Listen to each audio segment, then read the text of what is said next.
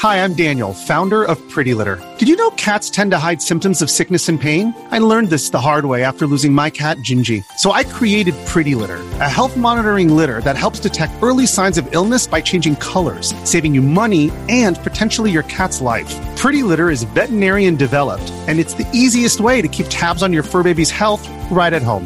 Go to prettylitter.com and use code SPOTIFY for 20% off your first order and a free cat toy. Terms and conditions apply. See site for details.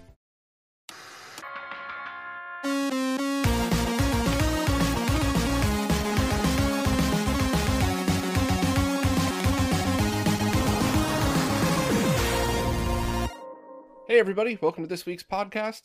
I got to start out by thanking everybody that showed up to last week's weird creator focused whatnot stream. I honestly expected to be all alone sitting there wondering if anybody was ever going to show up, like Voltar's birthday parties. But anyway, we had a great time, and there's going to be another crazy one this week with some nutty stuff, so please stay tuned at the end for more of that info. But let's jump in and see what we got. First up, Sony just announced some pretty major changes to their PlayStation Plus service that affects both modern and retro gamers. So I'll run through the facts pretty quickly, and then there's some things to talk about as well. But first up, this standard PlayStation Plus isn't really changing. That's going to be $10 a month or $60 for a full year, and you get pretty much what you already get adding $5 more a month or totaling $100 a year, so 40 bucks more a year, gives you access to 400 PlayStation 4 and 5 games. And then $3 more than that, or 120 a year, gets you the ability to try games for a limited time before buying, and also gives you access to emulated cloud streaming versions of PS1, PS2, PS3, and PS portable games. So it right off the bat, if you're somebody that likes to play a variety of games, this is probably going to be something you should at least think about. I know for me personally, I've bought a bunch of games on the Switch that I ended up not liking, and it's just subjective. One of them was a very broken game that kept crashing, but the rest of the ones I didn't like were mostly just things that are preference based. And if I had the ability to try before buying, I wouldn't have bought it. And on top of that, I don't think, or I think I would have spent a lot more money on games overall if I had the ability to try them and say, mm, this isn't for me, I'll spend my money elsewhere. Whereas, you know, towards the end of the year saying, hey, I already bought four games that I couldn't stand, and some of them I even tried to finish just out of principle, so I'm not spending any more money on this stuff. I feel like if I had just spent the money on this service, I would have spent less over the course of a year and been able to try a bunch of games and pick which ones were right for me. So, in theory, it sounds really great. I'm not sure in practice how that would end up going, but it's definitely something that you should at least think about because I think I personally would benefit if Nintendo did something like this. I don't own a PS5, but hey, maybe this might push me to get it if I could ever find time to to jump deep into gaming again. However, uh, there the emulation side of things are where it gets a little weird. And this is all 100% speculation. And I normally don't like to speculate on anything, but Modern Vintage Gamer posted a video, and it's my opinion that he nailed it. Um, his guess is that, and respectfully, it is a guess, but his guess is that Sony's basically going to take their existing emulation solutions and kind of tie them into this. So it's not going to be fixed or updated or at least at first, I would assume. So if I don't know if I would recommend doing this just for backward compatibility through these cloud streaming services. If you wanted to sign up for all the other reasons and consider this a bonus, cool, but I'm just not sure if the emulation is going to be there yet. Now, for details as to why, uh, as to a lot more you know facts to back up the speculation. Please check out mvg's video. You know no spoilers. I don't want to i don't want to misrepresent it and i certainly don't want to do nearly or i wouldn't be able to do as good a job as he did. So if you're really interested in that check out his video. But i do definitely want to say that while it is respectfully speculation i think he nailed it and i think it's something that isn't really going to be nearly as good as what Microsoft was able to accomplish, at least yet. Maybe it'll be something where it evolves over time, but I guess that remains to be seen. This week's podcast is once again brought to you by JLC PCB, and this week we're in kind of an interim. The past few weeks I'd shown how to start creating your PCB assembly order. They're en route and should all arrive this week at some point. So while I'm waiting for the final assembly to show you how this all resulted, I figured this was a good time to show you what happened after the video. So let's pick up where we left off last week by going into my order history. And you'll see everything pop up. And the first thing I just want to mention really quickly is the shipping. You'll see the shipping charge of 20, and that's because I picked the fastest shipping possible, which meant it could get here in about a week. So if you're on a budget, you could easily pick cheaper shipping. But anyway, if you go into product details, you could see part placement where everything was already populated, but more importantly, you're going to want unselected parts. So, if I had chosen to, I could have ordered all of these through their service. And to be honest, if you're going to be doing a large run of assembly, I would strongly recommend doing that so that you could have them pre populate everything for you. But since this is only a run of five, I wanted to just take everything that was out of stock due to the part shortage and populate it myself. So now that you have the spreadsheet, you just need to go to whatever your store of choice is and start copying and pasting the part numbers to see if they're in stock. To speed this video up, I already populated a bunch of them for you, and I'm just going to delete all the parts that I already populated to make it easier to know what's left. So let's use the final remaining part that I know DigiKey would have, which is the 100 ohm resistor. So this is a 0603 resistor that I already have the part number in the bill of materials. So we're just going to search for here and see if it's in stock. If it wasn't, it'll still show up just with zero stock. So all you'd have to do is reference the product app attributes to find something exactly like it. But since this is in stock, all you have to do is make sure that you could order the minimum quantity. And since we need four and I'm making five boards, that's 20. So I'm going to throw a quantity of 30 in there just because they're easy to lose and drop. Um, and there is no minimum order quantity. This isn't one of those ones where you have to order a thousand. So that's pretty much it over on DigiKey. Now, because we're in a global part shortage, we're going to have to go to multiple stores. But to be honest, for something like the SCART connector, you would have to go to a different store anyway. So we're going to move over to console5.com, where I know they're going to have the plug style surface mount or through hole mount SCART adapters. Uh, and I'll just order them right from there. This will probably be something you'll have to run into for any weird specialty items made in small quantities, but if you're ever doing a large run, just contact JLC PCB. So that's it for this week. Check back next week where we're going to have final assembly and see how they look when they arrive. My Life in Gaming have just posted an absolutely amazing in depth look at the MiSTer FPGA project. This video, which is over two and a half hours long, answers pretty much every question you could have about the project. And even if you're already a MiSTer user, you might want to check this out just to catch yourself up with everything else that's been going on, all of the different options that maybe you kind of skimmed over at first because when they were implemented, they were kind of developer focused at first, but now they're consumer focused. Uh, I don't know if those are the best best words to choose, but hopefully you all get what I mean. But overall, it's just if you really want to know what the MiSTer Project is all about, this video encompasses all of that. And it was fact checked by some MiSTer developers and some other awesome people in the retro gaming community. It's really it's the quintessential example of what my life in gaming does. A whole bunch of really nerdy facts wrapped together with some absolutely beautiful shots and a really easy to understand just deep dive into MiSTer. So I, I, really can't say enough good things about this. And I will also say that the MiSTer FPGA project is evolving evolving so quickly, but most of the points that are said here absolutely will stand the test of time. And even if things change or are added, what's in this video still applies. So honestly, I can't say enough good things about it. Now, if you don't have 300 minutes to spend on a video, what about 10? All kidding aside, I also posted a getting started video for the MiSTer Project, and I had been working on a MiSTer video series for a long time, but I didn't know if I was going to make it one long video, if I was going to break it up. Um, some parts of the video were already done because those really aren't going to be changing anytime soon, yet there's a whole bunch of other stuff that's already in the midst of changing, and I didn't really know how to go about doing it. So when Mark and Corey said that they were releasing their video last week, I scrambled to finish mine as well. And I have to do uh, just a little aside for a moment. When I first started doing YouTube stuff, I thought that doing something like that would steal their views. And it took a few years, honestly, for me to realize that in a situation like this, all we just did was bump each other up in the algorithm by releasing at the same time.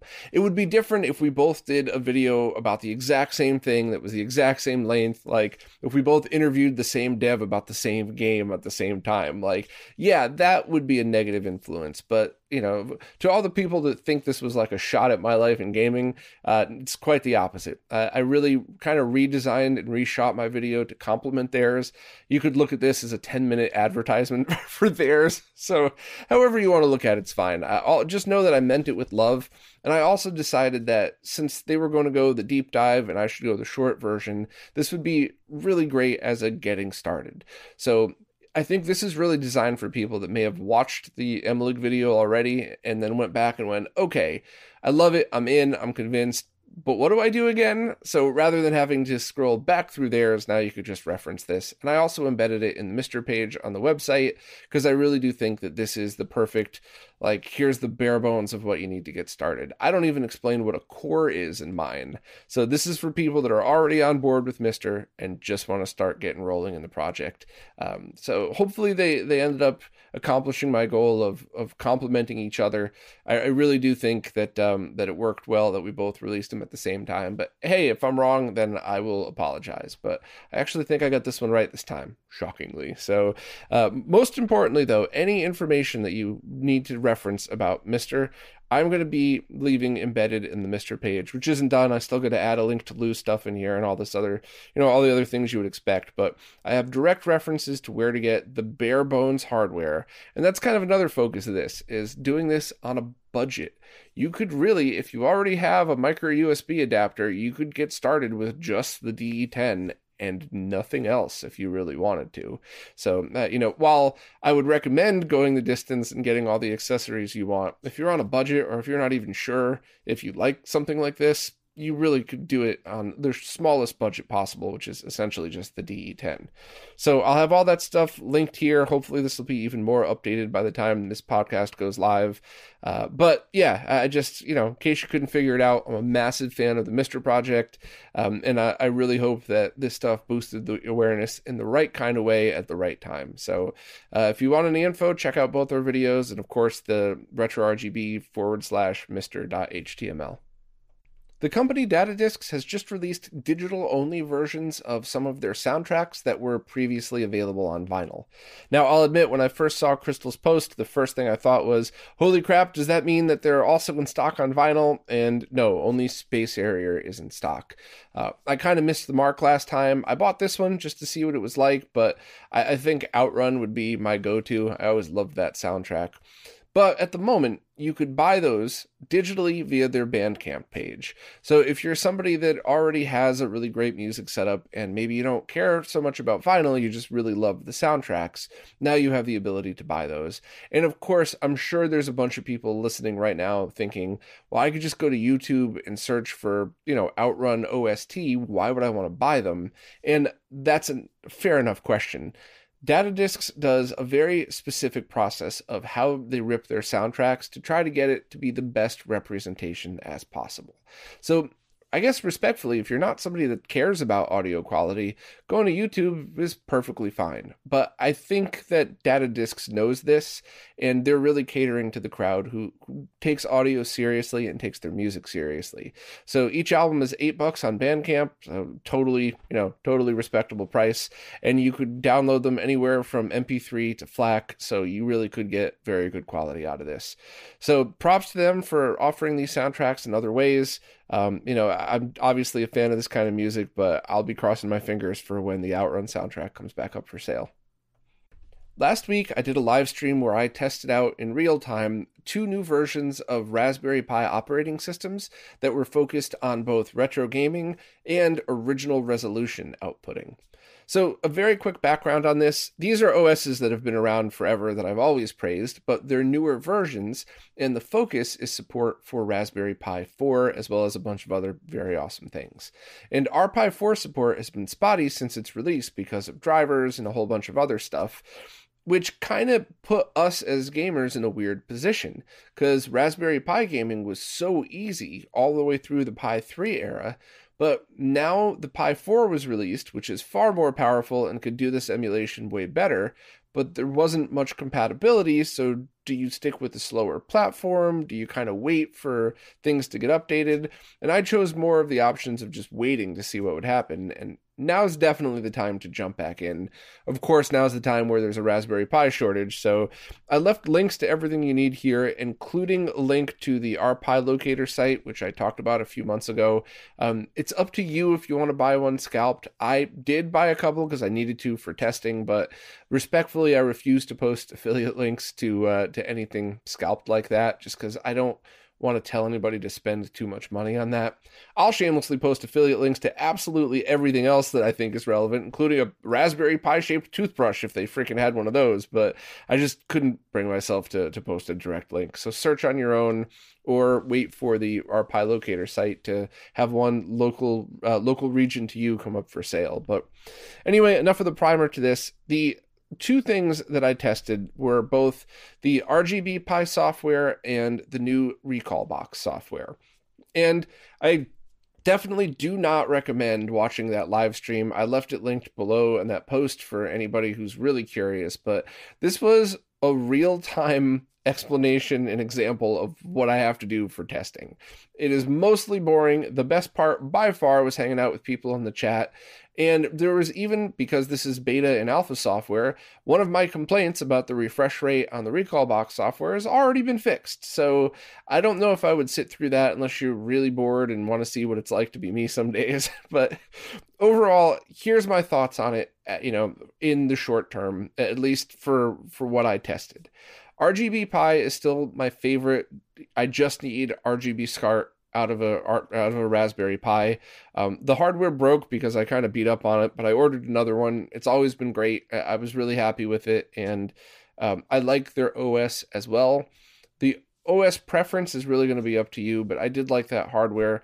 The Recalbox hat did have one very big advantage: is that it has a SCART output and a HD15 D sub output, which means you could just uh, you could only use one at a time, and if you plug both things in at a time, it defaults to D sub, so it is safe to leave them both plugged in, although there's no reason to. Um, but that obviously allows for VGA if you want to, but it also allows you to connect just a very cheap VGA to BNC adapter. So if you're going directly to an RGB monitor or to an Extron crosspoint or something like that, that might be the advantage. Now, the other big difference between the two pieces of software is the RGB Pi software is focused directly for use in 240p output using their adapter. And you can use it with other adapters, you just have to change the config.txt file like I'd shown in the past. Um, whereas Recalbox is designed to be used with absolutely everything. And I got to pause for a minute and praise both of the software and hardware choices because you don't need to edit any files in either of these in most cases. So if you're using the RGB Pi and the RGB Pi OS, just flash it and you're done. If you're using Recalbox, you're probably going to have to boot to HDMI, but then you go right in the nice GUI and select which RGB device you're using, and it changes the config text file for you. So no more weird text editors if you're using these. You could just plug stuff in, and uh, you know, plugging into HDMI first, in my opinion, is not a hassle. It only adds a few extra steps, and something that I think most people would prefer over trying to fumble with a config text file. The other thing I got to say about Recalbox is it's not only just focused on Raspberry Pis, you could use it on everything. So the HDMI experience experience you get is legit, um, and it's the same across multiple platforms. So if you had something like, you know, uh, one of those uh, GP Pi, the things that look like a Game Boy DMG but have a Raspberry Pi in them, you know, if you wanted to use one of those, and you also wanted to use controllers on an RGB monitor, you could have a streamlined interface across all of them that was the same. Uh, now, my preference, I kind of always preferred the RGB Pi, but that's preference. That's like music or, you know, what kind of beer you want. There really is no right or wrong. I just want to always share my thoughts on it. But that doesn't mean Recalbox wasn't absolutely awesome. Uh, the only thing that I would strongly recommend is if you're going to use any solution that relies on any of the back ends that these do. I would just try to get a controller that supports what it is that you're trying to do.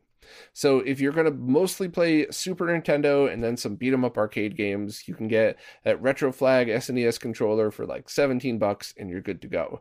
But if you're playing anything that requires an analog control stick or if you are using anything that requires weird button mappings, I would really try to find a controller that already has all of that because I think in the three hour and 40 minute live stream, 90 minutes was wasted on trying to figure out how some of these god awful button mapping solutions work. Uh, you know, in the that was one of the reasons in the MiSTer video at the end I showed button mapping on Street Fighter and how fast and simple and, and there is zero room for confusion. This is the opposite experience with a lot of these emulations uh, solutions, and that's not the fault of any of these OS makers. It's kind of just the underlying way it all works. And uh, it's really my biggest complaint of, of emulation is getting these little things smoothed out when it should be a lot easier. So definitely pick up a controller that matches what it is you're looking to do. But that's kind of my mini review of both of these. You can't go wrong with either honestly.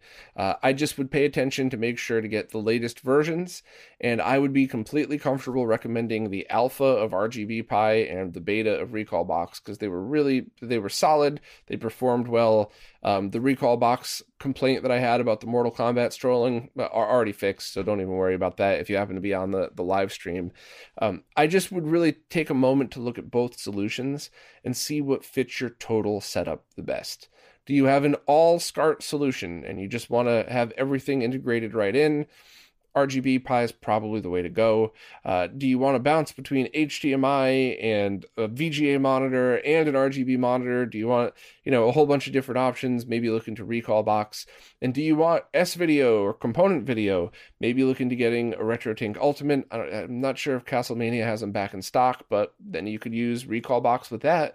Uh, or I guess you could also use the RGB Pi OS, but then you're editing the config text file. So, so it's one of those rare cases where there's no wrong way to go. There just might be a better way for your setup. Uh, and, you know, careful with the controllers because holy crap, what a pain that was. Stika just posted an interview with the crew that made Demons of Asteborg, and while I have not had a chance to watch this yet, I'm a big fan of Stika's, and I always think he does a great job in his interviews, so I'm sure it's something that's worth listening to.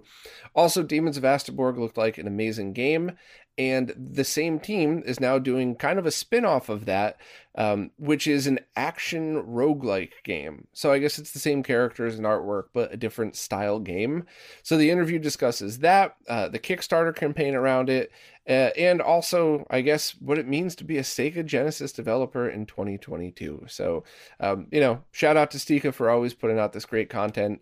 I'm sure I'm going to enjoy the developers. I always like to highlight the behind the scenes work that a lot of these teams put put a lot of time into these projects, and I just want everybody to to share in that awesomeness. So, um, hopefully, the interview went well, and uh, who knows, maybe they know what a beveled edge is now. I just posted an interview with Joe, aka Scarlet Sprites, and had a great time. In fact, I had such a good time, I was really concerned and how other people would like it, but the feedback's been great. And I guess it's just one of those things where the conversation flowed so well. It felt like two friends talking at a bar or coffee or something. So I was kind of interested to see how other people interpreted it. But people seem to like it, and I really hope you all do too. Um, I love doing these interviews; they're some of my favorite things to do, uh, and it's just really great to highlight some of the people that I've been following and uh, I think very highly of and want to share with all of you. So, uh, as always, if you want to listen to any of these audio only, go to wherever you find audio only podcasts. Uh, in this case, just search for Retro RGB and Scarlet. And in fact, you know, it should be on all the video services too. I don't uh, pick sides. I just want to put my content everywhere and let you choose whatever's easiest for you. So, uh, if you're into this stuff, just search for Retro RGB Scarlet and uh, hopefully, you'll find the podcast as entertaining as we did because I certainly had a great time. Oh, and make sure to subscribe to his channel and follow him on social media and all that. Now it's time for this week's MiSTer Updates, care of Lu from Lu's Retro Source. As usual, I'm just going to skim through these, and if you hear something that interests you, please check out Lu's post as well as his video, and of course, subscribe to his channel and all that. There is a new arcade core for Joust 2 Survival of the Fittest. This was originally developed by Dar FPGA on GitHub and posted to uh, ported to MiSTer by birdybro and Jason A. Next, there is a new core for the Mystic Marathon arcade game, and this one was also originally developed by DAR FPGA and ported by birdybro and Jason A as well. Jotego also released a new beta core for Patreon subscribers for the arcade game Konami's Ping Pong. And uh, I know I skip through those every week, but I just want to reiterate if you're a Patreon subscriber of Jotego's, you get all of this in real time. And if not, everybody gets it for free when they go public. So everybody kind of wins. There's also been cheats added to the PlayStation core, which I had a time I had time to check out that core for the first time in a, at least a month when I was doing the MiSTer video, and wow, it's impressive. All the stuff I've been talking about is just as good as it looked in Lu's videos. So, whew, that one's going to be a killer. There is also someone named Mike Simone working on custom composite and S video core builds. And this is a very interesting update that I would like to take a look at when it comes out because at the moment, all of those solutions require converting RGB signals to S video and composite. And while you could get a pretty darn good signal from the S video conversion, it's most likely that you're going to have issues with composite because of the way that conversion is done. I don't want to go off on a tangent here, but while it's a pretty neat thing to do, and if your your focus is S video, but oh by the way, I want composite, I think it's worth a gamble. I don't know if I would buy any of those adapters just for composite because you might have mixed results depending on the, each core, your display, uh, lots of different factors. However, what Mike Simone's trying to do is write the core itself to output those signals. And in which case, all you would need are just basic pinout adapters with some minimal circuitry in it, which Mike's also working on. So these have the potential to be just like, I guess, just like MiSTer outputs theoretically the best possible RGB signal that any of these original consoles could output because it's all done digitally in the core, you could technically have the best possible composite video output from these cores using this method. Which means if you're like a Sega Genesis fan and you want to play it in composite, you don't have all of those crazy jail bars that you get out of most Genesis consoles, because especially the Genesis ones are just known for noisy composite. So it would actually be a step up which I think is great because there's so many awesome CRTs out there that are only composite video, or I guess even only RF, but you could just run that through a VCR. So that's um that's definitely something that I'm going to be keeping my eye on, and hopefully I could do a video on that or work with Lu on a video or something. There's also a work in progress SPARCstation core, and SPARCstation were a series of workstations developed by Sun Microsystems that had its own hardware architecture that ran on their custom SPARC CPUs. Gotta admit, I don't think I've ever heard of those before reading this post. So uh, that's going to be interesting. And I do truly think that preserving the weird is just as important as preserving all of the mainstream stuff. So while, of course, the PlayStation Core is going to get a lot more eyes on it, um, props to the people working on the SPARCstation Core and all of the ones like it. Uh, there's also a Google Slide PDF project being created to provide tips and helpful commands for cores, which I think is a great idea. Um, so, for example, the Commodore 64 document has a diagram that shows you which Commodore 64 key maps to the key on your keyboard. I love that. I love uh, even just a basic cheat sheet with what the F, you know, the function keys do if you have a keyboard plugged in. I think that's a really great idea. Um, also, uh, Lou highlighted the saved file converter I talked about last week, and it looks like I I made an improper comment too. I think I said something like, "I hope the full Genesis conversion would be rolled in." It already was, so not really too big a mistake because if you were going to go to that website and use it, you could see it right there anyway. But I definitely wanted to shout out the creator and you know apologize for that. Um, of course, I already talked about the uh, the my life in gaming and my videos. And there is also another core for the Entex Adventure Vision, developed by Kitrinx.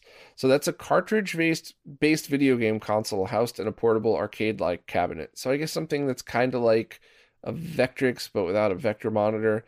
I, I vaguely feel like I've seen one of these before, but I'm drawing a blank at the moment.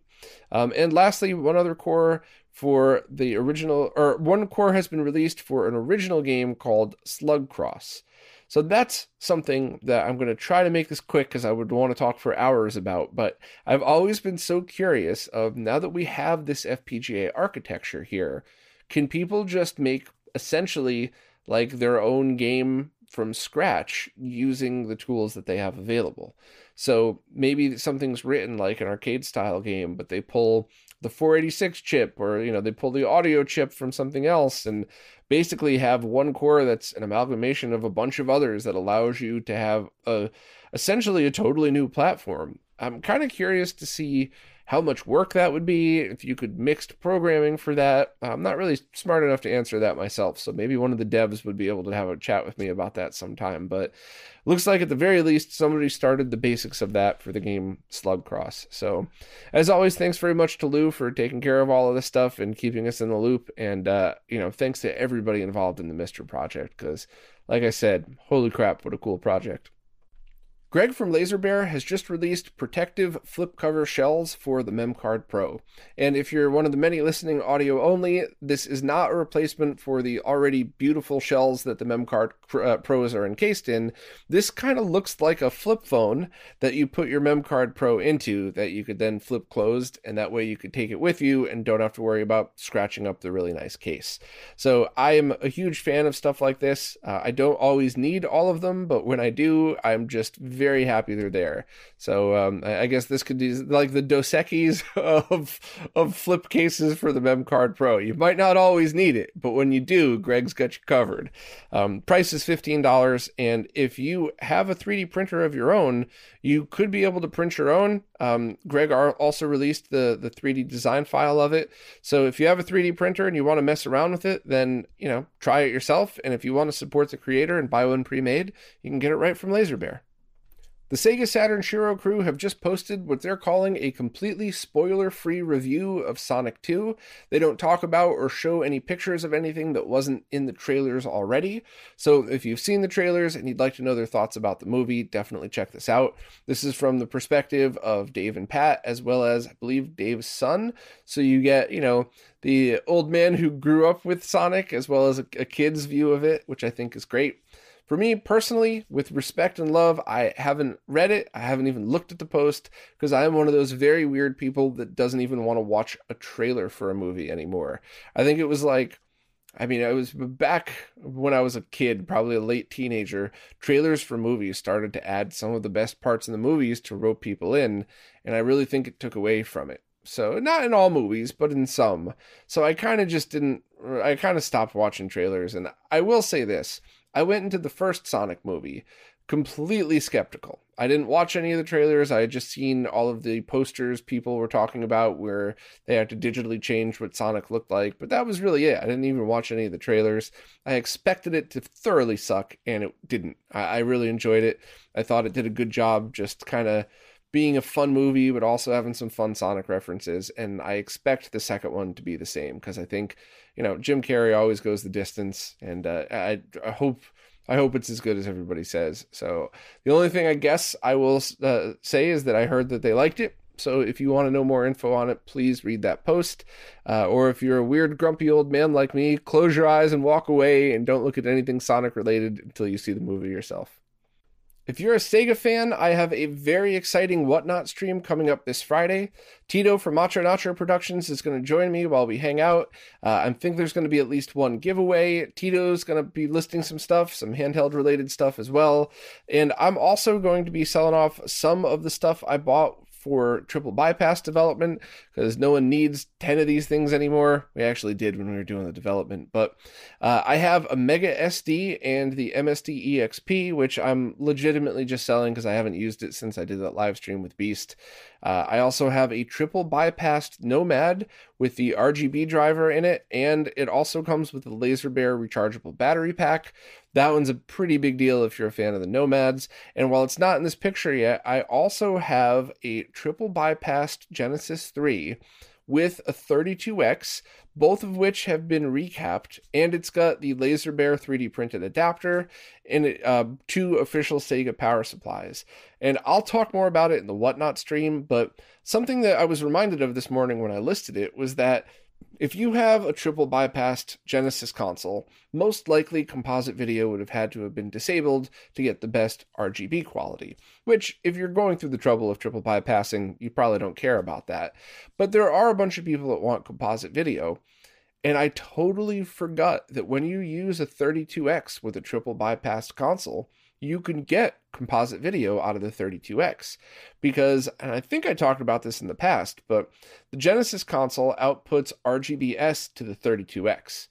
And from there, the 32X uses its newer 1645 chip I think that's the CXA number, to convert RGB to composite video, which is a newer chip than what was in the original Genesis 1s and a bunch of the Genesis 2s.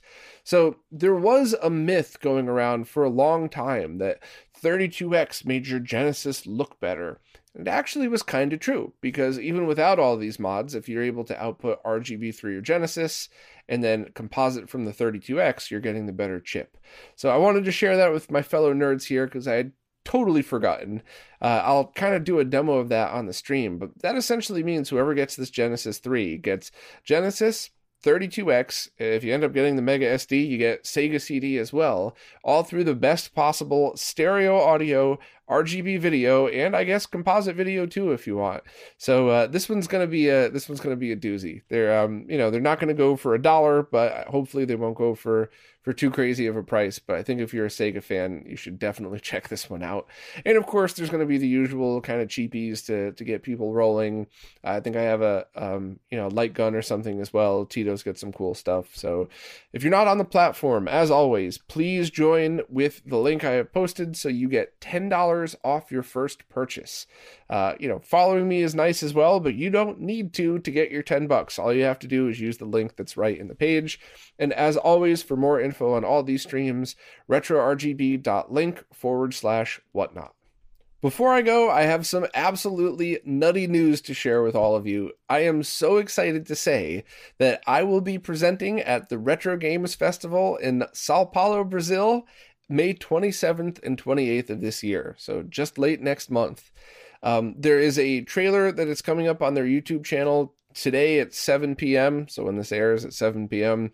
And uh, I, I just, I'm absolutely thrilled to be able to get down there and to meet all of my friends, uh, to be able to present. I'll, i think I'll be doing a panel both days, and I'll also be hanging out every moment that I'm there. I want to meet as many of you as possible. I am so excited to finally get down there and hang out and spread some retro gaming love with all my Brazilian friends. So, uh, if you live in the area, please come by. I would love to meet you. If you live kind of far, maybe this is the time to go a trip to Sao Paulo. I don't know, but I, am just thrilled to get out there. Hopefully, we can try some very awesome food as well, because uh, everybody that talks about Sao Paulo talks about the food uh, and and the different cultures of food that you could find there as well. Clearly, I'm a fatty. That's I got to mention food in this too. So uh, I'm thrilled to be able to be a part of this. I'm so looking forward to absolutely everything except the 10 hour flight. but don't worry, I'll uh, I'll have a cup of coffee. I'll perk up, and I will be happy to hanging out the couple days that I'm there because this is just super exciting for me. So. Can't wait to see all of you there. And uh, of course, we'll have more news on this and update everybody as the time goes by. But basically, at the end of next month, I will be hanging out for the weekend in Brazil with all of my friends out there. Well, that's it for this week. As always, thanks so much to everybody who watches, listens, plays nicely in the comments, and especially thank you to everybody who supports because it is you who is keeping all of this going. So if you want to support in any way, or if you know any friend that might want to, please go to retrorgb.com forward slash support.html, and there are links to every service in there, including ways that you could support at zero cost to you. You can go to Amazon or eBay and buy the same thing you were already going to buy at the exact same price, but I'll get half a depending on the sale, and all that stuff adds up. So thank you very much, and I will see you all next week.